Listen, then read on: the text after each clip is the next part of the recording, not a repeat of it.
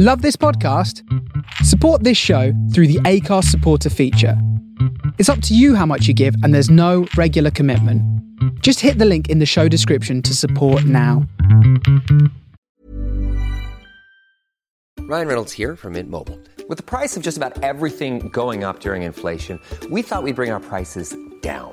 So to help us, we brought in a reverse auctioneer, which is apparently a thing. Mint Mobile unlimited premium wireless. Ready to get 30, 30, bit to get 30, bit to get 20, 20, 20, bit to get 20, 20, bit to get 15, 15, 15, 15 just 15 bucks a month. So, Give it a try at mintmobile.com slash switch. $45 upfront for three months plus taxes and fees. Promo rate for new customers for limited time. Unlimited more than 40 gigabytes per month. Slows. Full terms at mintmobile.com. Everyone knows therapy is great for solving problems, but getting therapy has its own problems too, like finding the right therapist, fitting into their schedule, and of course, the cost. Well, BetterHelp can solve those problems. It's totally online and built around your schedule. It's surprisingly affordable too. Connect with a credentialed therapist by phone, video, or online chat, all from the comfort of your home. Visit betterhelp.com to learn more and save 10% on your first month.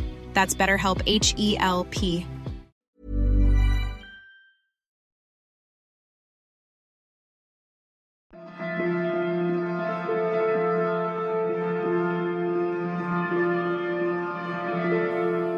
Previously on A New Winter, I heard they were murdered on your farm. Then, as he walked away, thank you for your time, Mr. Stockwell. This is episode 53 of A New Winter.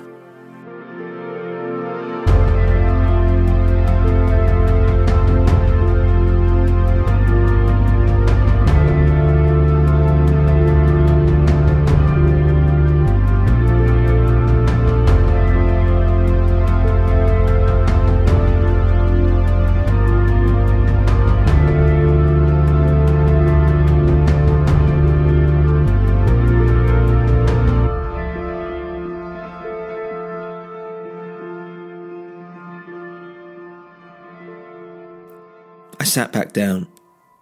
Mr. Stockwell, did I hear that right? What was happening? Was this my true self? Was I the father, the monster? None of this was making sense to me. I had to find out more. I didn't even know where to start. I looked around the house for anything, any clues. And there I saw it a chest of drawers with framed photos on top. There was my twin brother and I, smiling as boys, arms wrapped around each other with a cheeky grin. They looked familiar, at least. The next photo was of my mother, bless, smiling and looking off camera in a portrait pose. Then the next one troubled me. It was my mother, older now, older than I ever remembered seeing her, with her arm around me. But I was in my 30s, at least. And then the next one was the most horrifying of all. A picture of what looked like me as a boy. A school photograph, tie askew, fake smile. And underneath it it said, Joseph Stockwell, R.I.P. It was my twin, and he was dead. And he must have been dead for a very long time, in fact. I started panicking slightly. What did this mean? Was there anything else? I went into Mum's bedroom, and the stale air made me feel slightly nauseous. I started opening drawers and found a cardboard box. Inside was a series of folders with dates, locations, and names. As I looked through, it was a combination of notes and photographs of people, dead bodies, dead animals, pieces of clothing, hair. Then the more and more I looked, the more I realised this was bigger than I thought. I felt sick and ran to the bathroom to vomit. What was this all about? I felt like the truth was within reach, but I just couldn't quite grasp it. I ran outside and took in deep breaths from the freezing cold air. It certainly calmed me down, at the same time as giving me a hard slap across the face. It sounded strange, but I felt like I needed some kind of guidance. Whether it was the wired man, Bob, or even Mr. Tooley, just someone who could help. I felt like I should try and Maybe find the little house in the forest, the one where I'd seen the photos of Kate. The one where I'd left that little boy promising to be right back. I never did. Was that him? My twin? Did he die out there? Did I have something to do with it? This was all happening too fast. It was just too much. I called a taxi that took me to the edge of the woods, near the pub actually, where I'd had a drink with Dewbridge what felt like an age ago. As I walked through the snow in my boots, I noticed the signs again, the ones that had led me out, and I followed them back to where they had originated. For some reason, I expected the sun to set, but the light stayed with me. As I trekked through the cold, I kept an ear open for any sounds or surprises, but there was nothing. It really was isolated this far in. And then, after a while, I saw the little house. I felt a surge of shame run through me, this horrible, dense black hole in the pit of my stomach. Something just didn't sit right. What was I expecting to see? Then I noticed something at the front of the house. Was that a body? As I drew closer, I saw there was two deers strung up on a branch, a bucket under them, full of blood and organs. They'd been cut open and drained. Next to it was a used campfire of sorts. Someone had clearly caught and eaten these animals. Was that even legal? I kept my wits about me. Anyone could be out here. And if it was some psycho, they could easily kill me and no one would even ever know. Okay, now, stay steer. A voice suddenly spoke from behind me. I'm just letting you know I have a gun, and it's aiming right at the back of your head. I ain't planning on using it, I just want to know what you're doing here. Are you a copper? No, I said. Who are you? Me? Who are you, friend? Don't tell me that you live here. I'm gonna turn around, I said. Is that okay? Sure, he answered.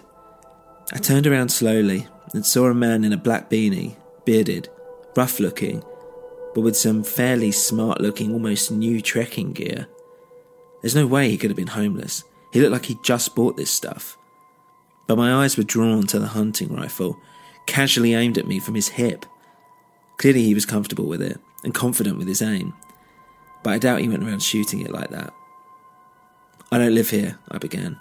My brother did, and I wondered if he was still here. I wanted to talk with him. No one here, pal, he said. Been here three nights now. No one's turned up. Can I ask why you're here? Well, he said, seeing as you've been so polite, I'm inclined to tell you the truth. Which is? I asked. Which is that I'm having, well, what some may call a slight existential crisis. I've. Well, I'm going to be honest, I've run out on my family, and I wanted to spend some time here in the woods. I found this place, and, uh, well, I've been using it. A creepy house in the middle of the woods. Yeah, he said. Well, it gets cold out here. I got a tent set up in there. I mean, it's cleaner than the floor. You've not seen my brother then? He's my twin. Looks exactly like me. Look, you're the first person I've seen since I got here, friend. You're not the one going around kidnapping and killing people, are you? Well, I'm not the one with the gun, I said. He laughed and put the gun down. Well, no, you're not. You're not. Can't help but be cautious. Cold makes me a bit edgy, you know? Do you want some deer? It's good. No, but I wouldn't mind taking a look around if that's okay. Sure thing. I might follow you if that's okay with you. I'm just curious.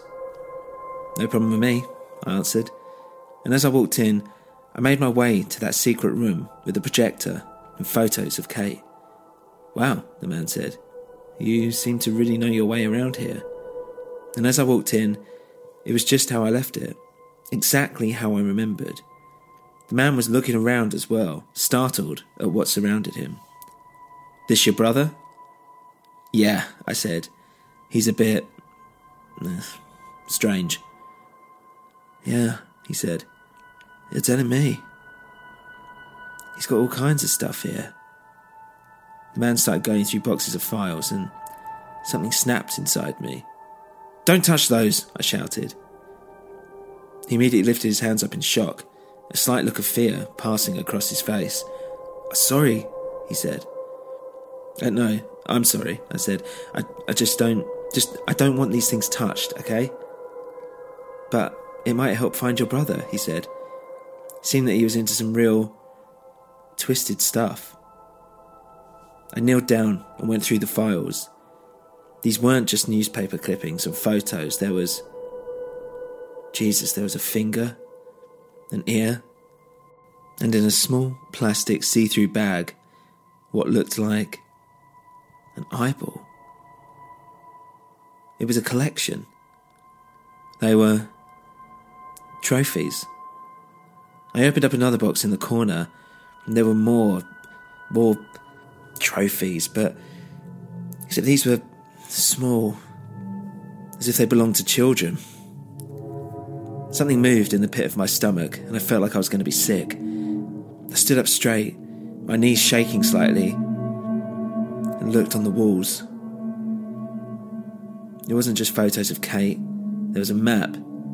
There were pieces of yellow string connecting them. Hold on. Wasn't this the same thing that I'd seen at the other house? When Michael found me? But now it's here. Stay right there, I heard. I turned around to see the man had gone to get his gun and come back. Now, he said, I don't know where you're playing at, but I want you gone from here. Right fucking now. My heart slowed down. I looked the man in the eye he was terrified. The gun, now held up to his eye line, was hiding his face, but I could still sense the fear within him. It made me feel powerful. I somehow felt invincible. If he was going to kill me, he would have done. But I couldn't have him getting the police involved here. I just couldn't. Okay, I said. I'll leave. But what if my brother comes back? He's dangerous, twisted. I mean, you said it yourself. And as I was talking, I moved slowly forward towards him. He's dangerous. You think I'm fucking stupid? The man spat back. There's no brother. This is all yours. You just didn't expect me here. I was supposed to believe that you just so happened to know where all this shit is and had never seen it before. Well, that's very convenient. Okay, I said, if you don't believe me, if you don't believe me, I can understand that. So let's go to the police, okay? Bring me in if you like, but I'm telling you, this isn't me. I came searching for a man. I came searching for a man called Michael. He's missing. And I think it's all connected. So you are a cop? he asked. Look, just put the gun down. I'm going to reach in my pocket and show you my identification, okay? He agreed and put the gun down. And I held out my right hand, as if to show him there's no harm. I dug deep into my jacket pocket with my left to distract his attention. And then I grabbed the rifle with my right hand. He immediately pulled the trigger, but shot at the floor I punched him square in the face with my left hand and felt his nose break. He fell to the floor on his knees, clutching his face, and I managed to wrestle the gun free and point it back at him. Huh, idiot, he mumbled, spitting blood on the floor. It's a single shot. So, knowing that, I hit him round the head with it, like a bat.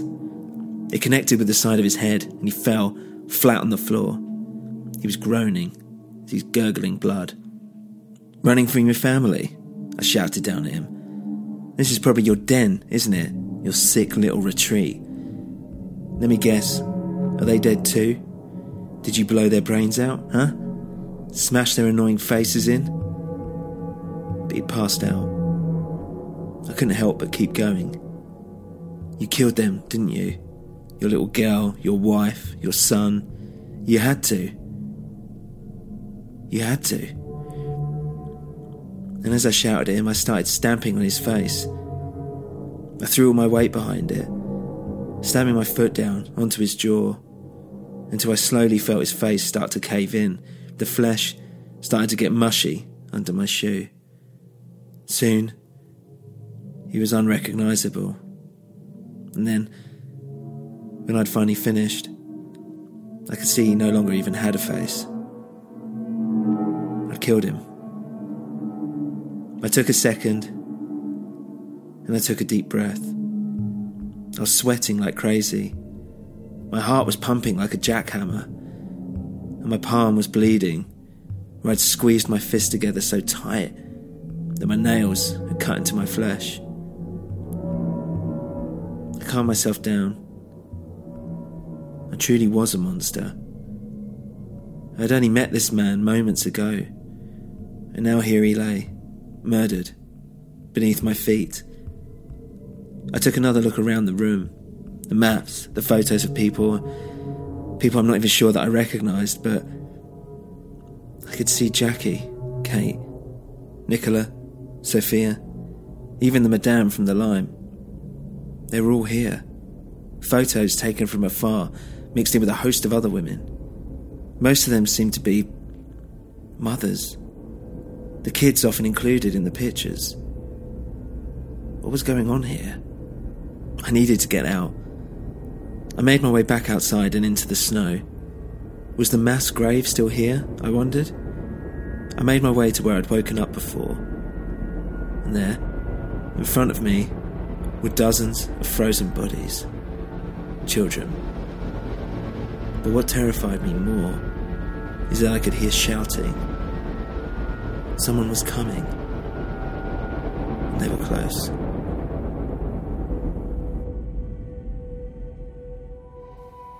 I just want to say a big thank you to my patrons for supporting the show. You can go to patreon.com slash a new winter or go to the new winter site a newwinter.com where you can make a donation there as well. Remember you can follow us on Twitter at a new winter or email us a new winter podcast at gmail.com or go to facebook.com slash a new winter. If you enjoy the show, please do rate us and leave a comment on your podcast platform of choice. Next week will be the final episode of season four of A New Winter. Thank you for listening.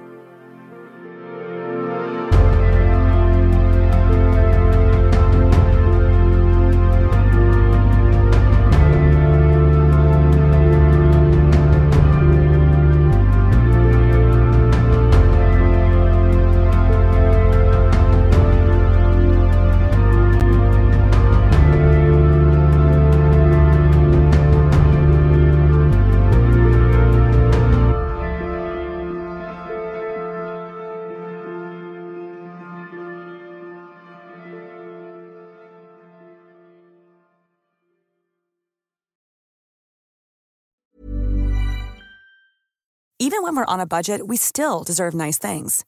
Quince is a place to scoop up stunning high end goods for 50 to 80% less than similar brands. They have buttery soft cashmere sweaters starting at $50, luxurious Italian leather bags, and so much more. Plus, Quince only works with factories that use safe, ethical, and responsible manufacturing. Get the high-end goods you'll love without the high price tag with Quince. Go to quince.com/style for free shipping and 365-day returns.